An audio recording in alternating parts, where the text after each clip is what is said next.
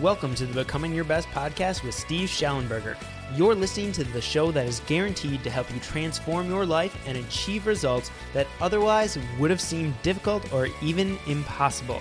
In each episode, you'll learn from someone who has achieved extraordinary goals. Steve is the number one national best-selling author. He's successfully started 11 businesses in three separate industries. He is a highly sought-after keynote speaker and corporate trainer for organizations around the world, an executive coach, the father of six, and the founder of Becoming Your Best Global Leadership. Here is Mr. Steve Shallenberger. Welcome to our Becoming Your Best Family and Friends to this week's podcast.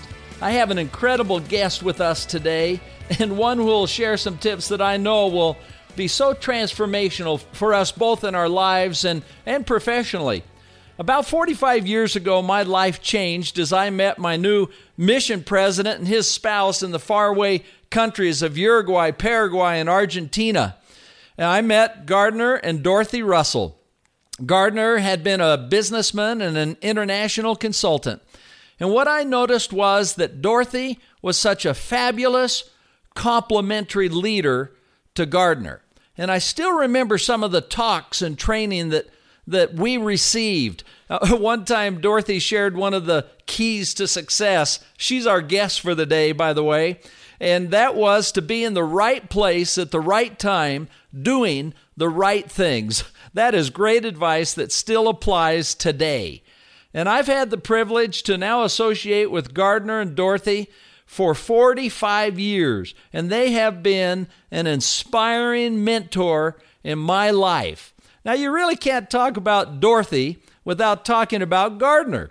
And you definitely cannot talk about Gardner without talking about Dorothy.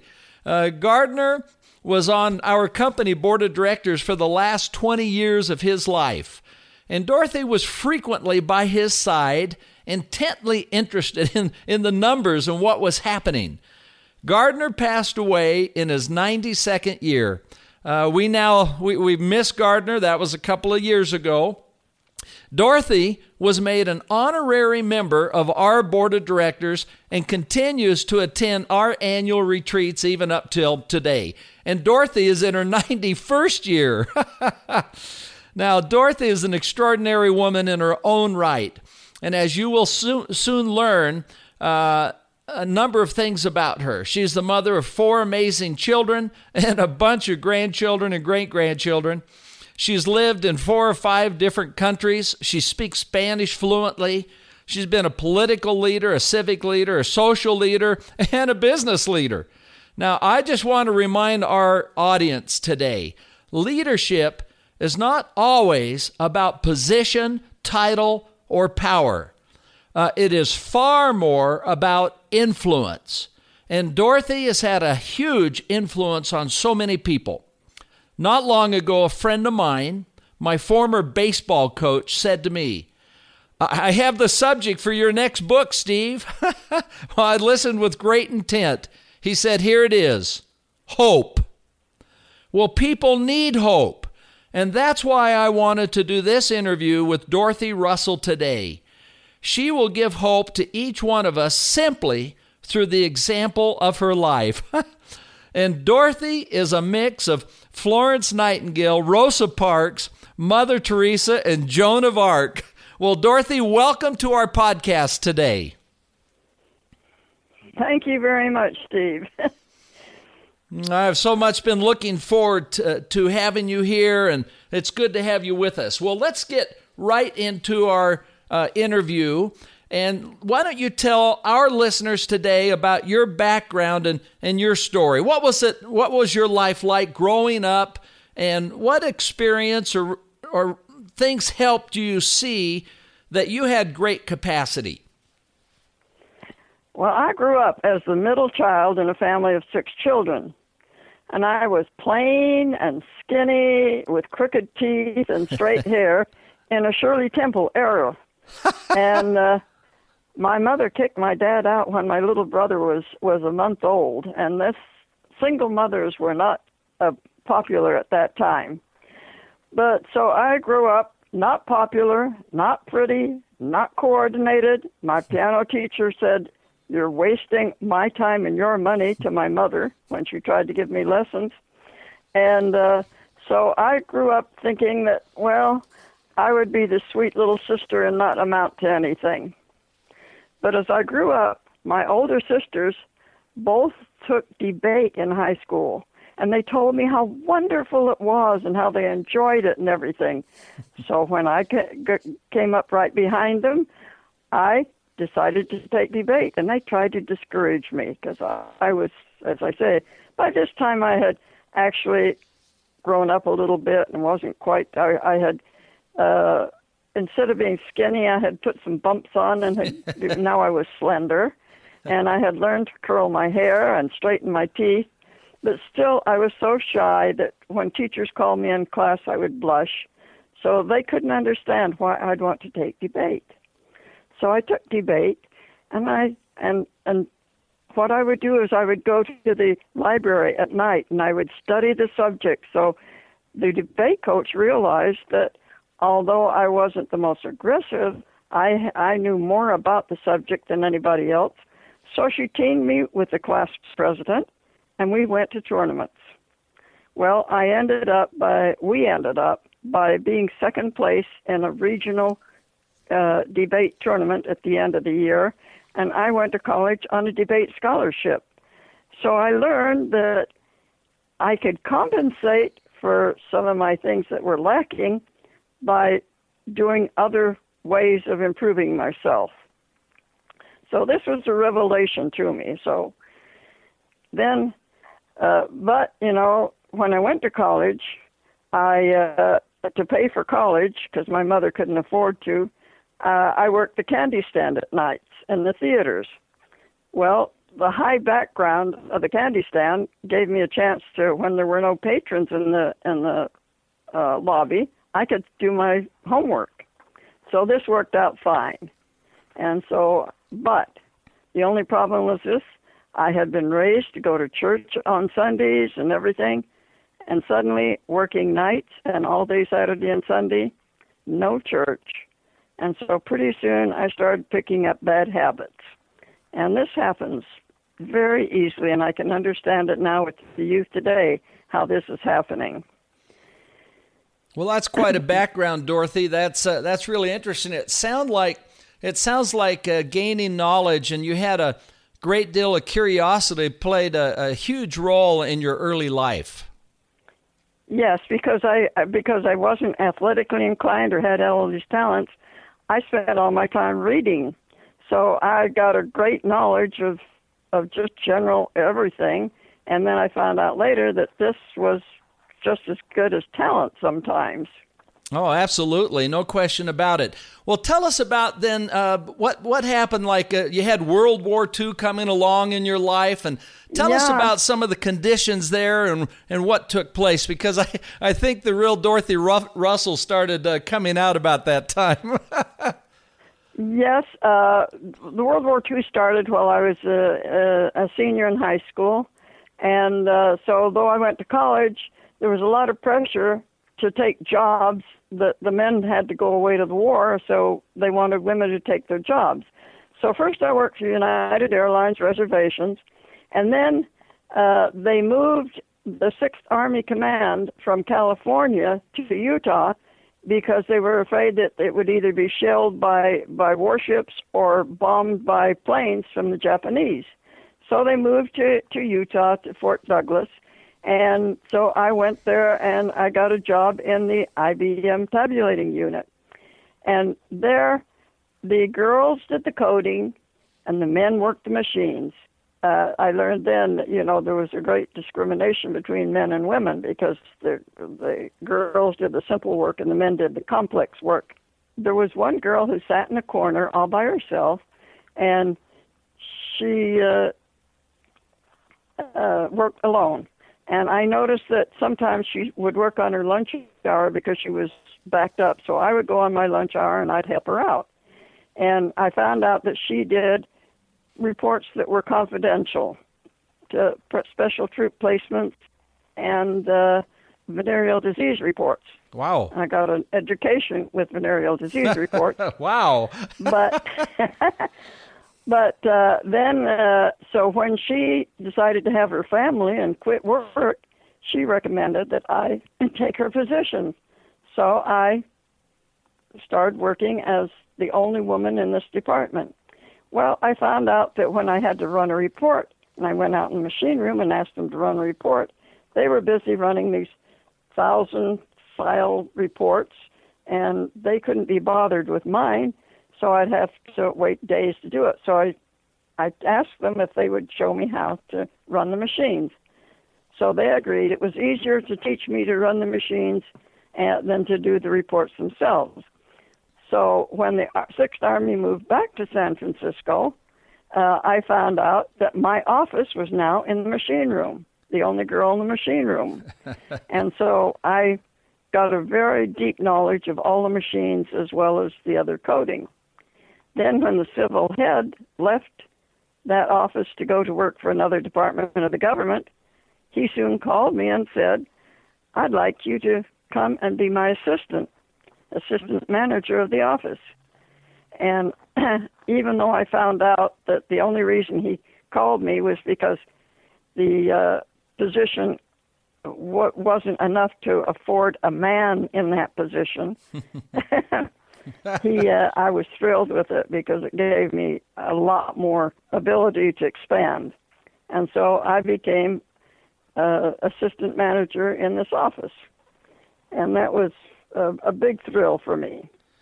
Well, that's great. Well, I can just imagine now that uh, I see this young girl and she's really sprouted. She's gained a lot of experience, and I can see this pistol of a will uh, that I know about Dorothy Russell coming out and a stiff mm-hmm. back and, and wanting to make a difference in the world. So, uh, tell me about then uh, what happened. You met Gardner somewhere along the w- way, and just talk briefly well, about I, that. And at this point, I thought I had everything I wanted. I had a good job. I had a nice apartment with good roommates. I uh, had a red MGTC convertible. uh, I I had everything I wanted in the world, and yet I was something was missing, and I had no idea what it was. And then I thought, well, you know, maybe I'm missing church. So one night they used to have a singles meeting on Tuesday nights, and so Tuesday night I washed the smoke out of my hair and uh, put on clean clothes so that they wouldn't be uh, smell all that uh, sin that I was doing, and uh, went to church. And there was a mixed group there, but there was one very handsome young man, and we all introduced ourselves. And after the meeting, there was a dance, and I poked my head in a dance, but the only really young man my age was dancing with somebody else, so I left. But the following Sunday, I thought, well, you know, I really kind of enjoyed going to church, so I'll try going to the Sunday meeting.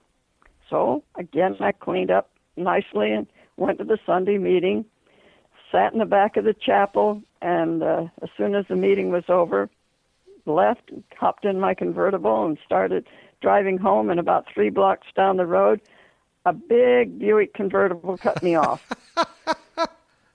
and it was this handsome young man that I'd seen the Tuesday before. And he said, What are you going to do? And I said, Well, I'm going to go to the Golden Gate Park and study Omar Khayyam. And he said, No, that's what you were going to do. now you're going to the Balalaika and have lunch with me where the waiter sings opera with a pitcher on his head. so we did that. We went and we stopped and dropped my car off, stopped at his place to change his clothes, went to have lunch, had a lovely lunch, and when the bill came, he uh, found he had left his wallet in his suit pants. so I thought, oh, oh, this crummy young man is going to have me pay for lunch. But no, he called the, the manager over and said, I can either wash dishes or I can uh, come back and pay you. And he said, uh, You don't look like you wash dishes, so come back and pay me. so that began it, and uh, we we dated, but not exclusively. We never went steady. Then one night, we went to the balalaika. This was about four or five months later. One night we had a lo- he was a great dancer. We went to balalaika and we had a lovely dinner and did a lot of nice dancing. Then we drove to a point overlooking the bay, and uh, he said, "Now, if I were going to propose, this is what I would say." And I thought, "Uh huh." What kind of a line is this? and he pulls out a ring, a beautiful one carat marquise cut ring. And I thought, ooh, this is serious. and and uh, I thought, well, it's a beautiful ring, and he's the nicest man I ever met, and he's good looking, and he's a good dancer. Well, I'll take the ring and think it over. That's so, great. Uh-huh. So then the next day, he called and he said, "Oh, in a week I have to go on a business trip to Latin America that'll take several weeks." And he said, uh, "Why don't we get married and call this our honeymoon?" Well, then I had to make a serious decision. Oh, wow. and uh, so yeah, so we we uh uh, I called my mother and said, Mother, I'd like to be married at home the following Sunday. she was very surprised, but it so happened that his parents, who lived in Ohio, were in Utah at the time. You know, some of these things that just happenstance. I I can't believe it was. Right. But they have they happened to be in Utah on a fishing trip with Philo Farnsworth, who was the inventor of television and was a cousin of theirs. So they were there, and and so both of our families were there, and so the following Sunday, we married. We drove to Salt Lake, and got married on the Sunday, and and uh, left on Tuesday. Actually, we were married on the 24th of July, which is a, a celebration there. So we uh, uh, watched the uh, 24th of July parade from our hotel window the next morning, and then flew Tuesday to uh, Puerto Rico and Venezuela, and we are actually gone four weeks on our honeymoon. Wow. So we really got to know each other. uh, I guess. Well, that's a terrific story. And since then, uh, Gardner and Dorothy had moved to Puerto Rico where Gardner took over a business that was failing and helped turn it around. And that's one of the lessons I later learned is I loved uh, finding troubled companies or divisions and figuring out how to turn that around. And I'm sure I learned a lot of that from Gardner. Uh, they were then sent to Uruguay and Paraguay, where I had the chance to meet them. They returned after their mission to Florida, where Gardner became a uh, uh, continued his profession as an international consultant.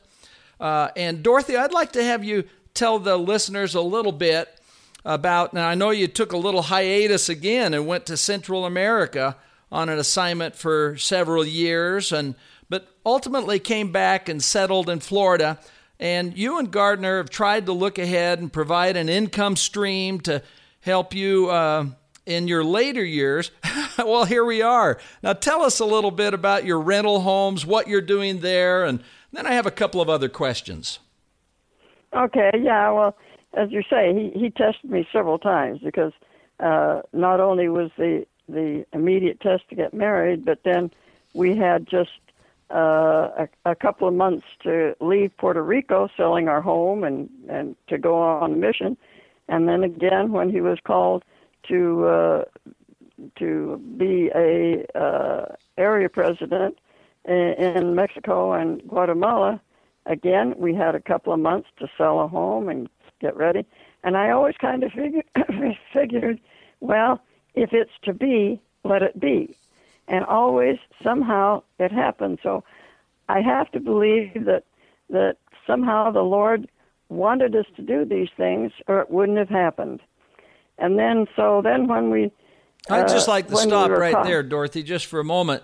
I think that's a great concept that uh, there's a lot of crossroads that come in life and different things happen, but we, we can grow from every one of those. And, and so many times as we look back, we realize there is a greater purpose. So I appreciate that lesson in life that you shared. Yes. Well, then, then when uh, when he got the call to to go to uh, uh, Mexico and Guatemala and everything, I had been in real estate for years because my mother had been in real estate, and I saw how it helped her in her later years, and my grandmother had been in real estate. wow. So I was in real estate. So I had bought a number of properties, and when we left Florida, instead of having to sell our home, fortunately, our son had just started his business and was able to move into our house. So we were able to keep our house here.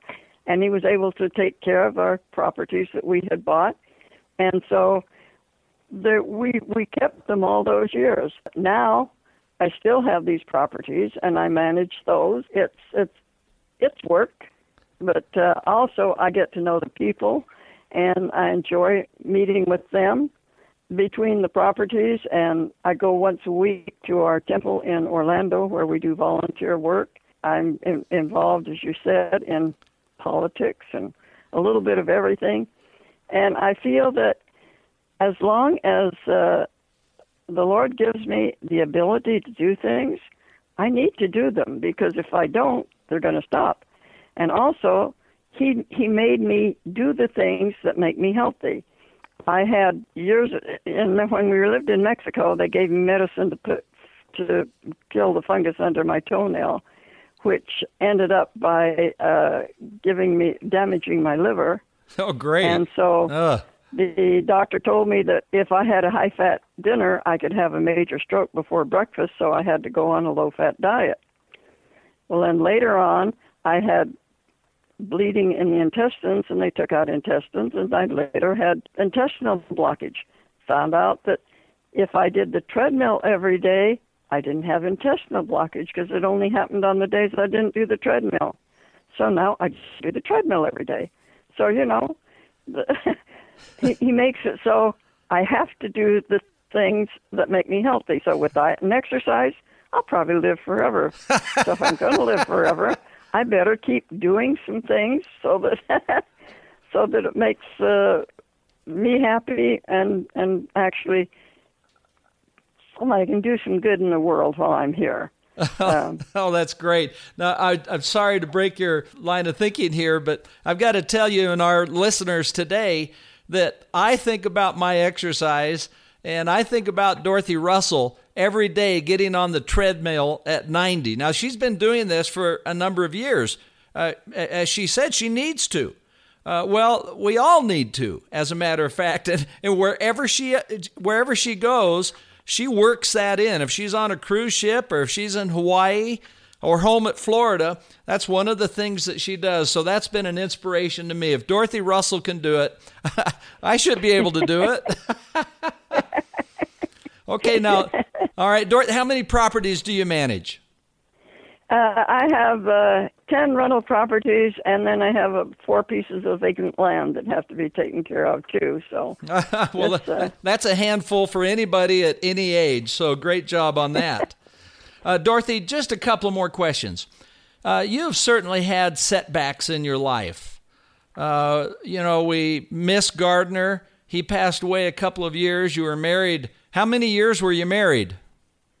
63 years. 63 years. And so that mm-hmm. that had to be a huge loss and I know that the husband of one of your granddaughters was tragically killed uh, about a year ago in a bike accident by someone that was drunk and had run a red light or something. But how do you deal with these type of setbacks? How do you keep going forward? How do you handle them, Dorothy? It's not easy. Uh, I still, when I go to bed at night, I look over at at the other side of the bed and and wish that I could just touch him for a minute. Uh, that's all I would need, you know, to build up, but it's not happening. And uh, the one thing that that helps me with loss is to know that that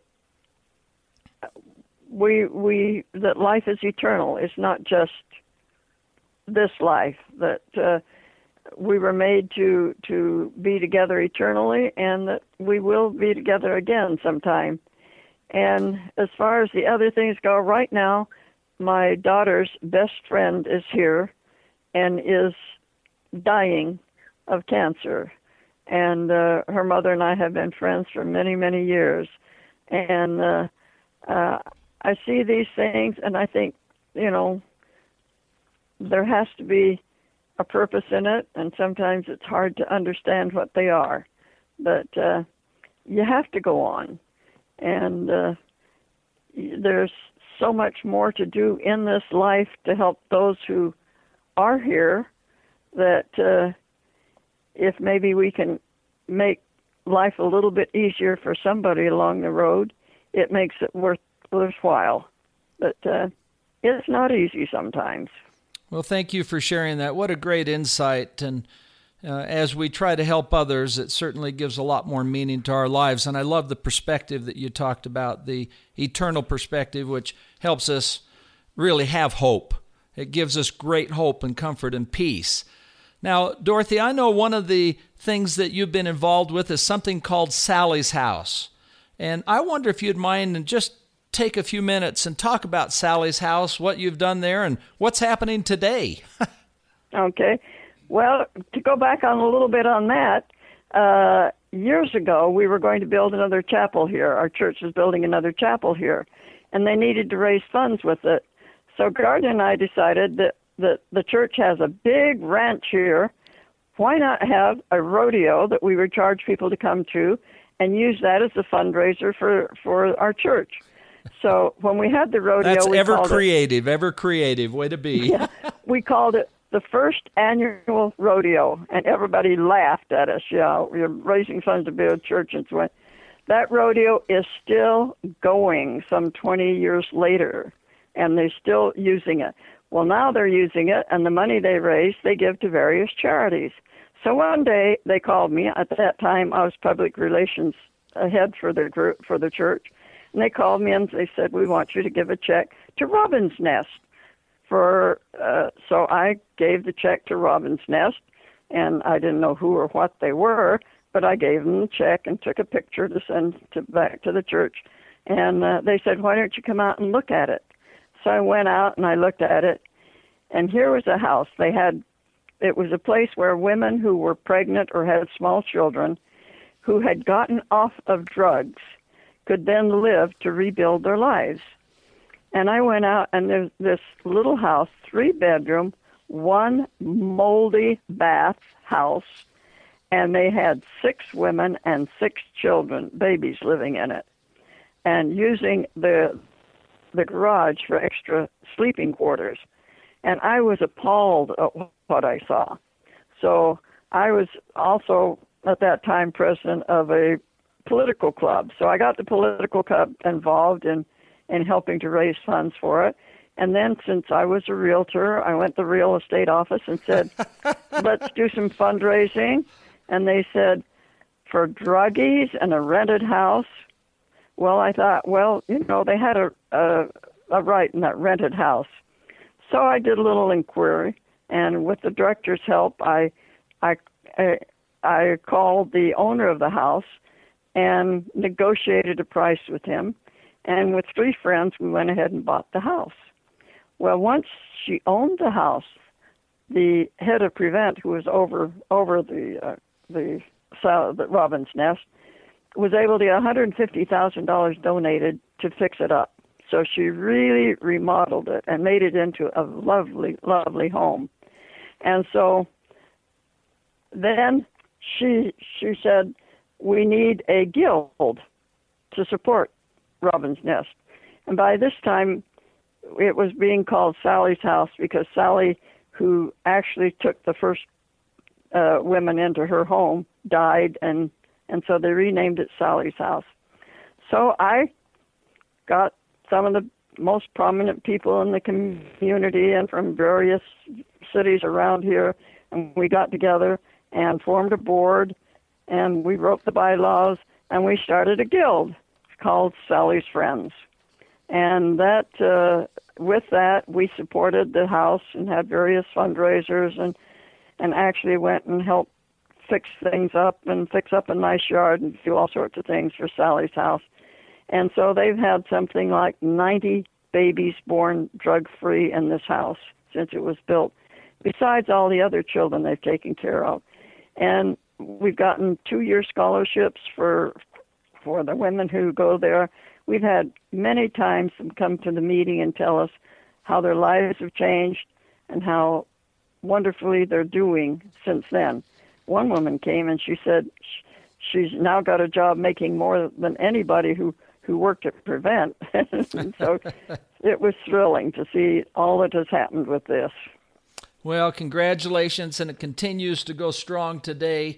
Uh, well, Dorothy, do you have any final tips or any thoughts you might like to provide our listeners before we uh, end this uh, podcast today? Well, the only thing I is is look around for opportunities and and expand your horizons a bit. Uh, don't be afraid to to take on things that that might be a little difficult for you, and always be there to help whoever you can help along the way because eventually you find out that it helps you also. Well, that's great advice. Well, there we have it. This is Dorothy Russell we've been talking with today. Uh, she just celebrated her 90th birthday at the beginning of this year by going to Hawaii, went on a cruise with friends, parties in Florida and Salt Lake, and she's just had a great time. We appreciate all that you do, Dorothy. Uh, thank you for taking time today and the hope that uh, you inspire us with. That it's not about the age, it's what we do, and, and that we keep working on it as long, long as we have breath. So thanks for being with us today, Dorothy. Thank you. Well, thank you uh, so much, Dorothy. And to all of our Becoming Your Best family and podcast listeners, uh, remember that one person can make a difference, and you can be the ripple effect. Uh, I just love this uh, comment that I've shared before by Margaret Mead. Never doubt that a small group of thoughtful, committed people can change the world. Indeed, it's the only thing that ever has. Well, thanks again for joining us. I'm Steve Shallenberger, wishing you a great day. Thank you so much for tuning into this episode of the Becoming Your Best podcast. We want to know what your big takeaways were, so head on over to becomingyourbest.com and you can find all the information about the podcast right there, as well as the show notes page, where we'd love to hear what you thought about each and every single episode. Also, if you haven't done so yet, please go subscribe to the podcast on iTunes and leave a rating and review. A rating and review is by far the best way for you to show your appreciation for the show because it helps other people find out about the show and decide if this is the podcast for them. So now it's all in your hands. It's time for you to go out there to take action and truly start becoming your best.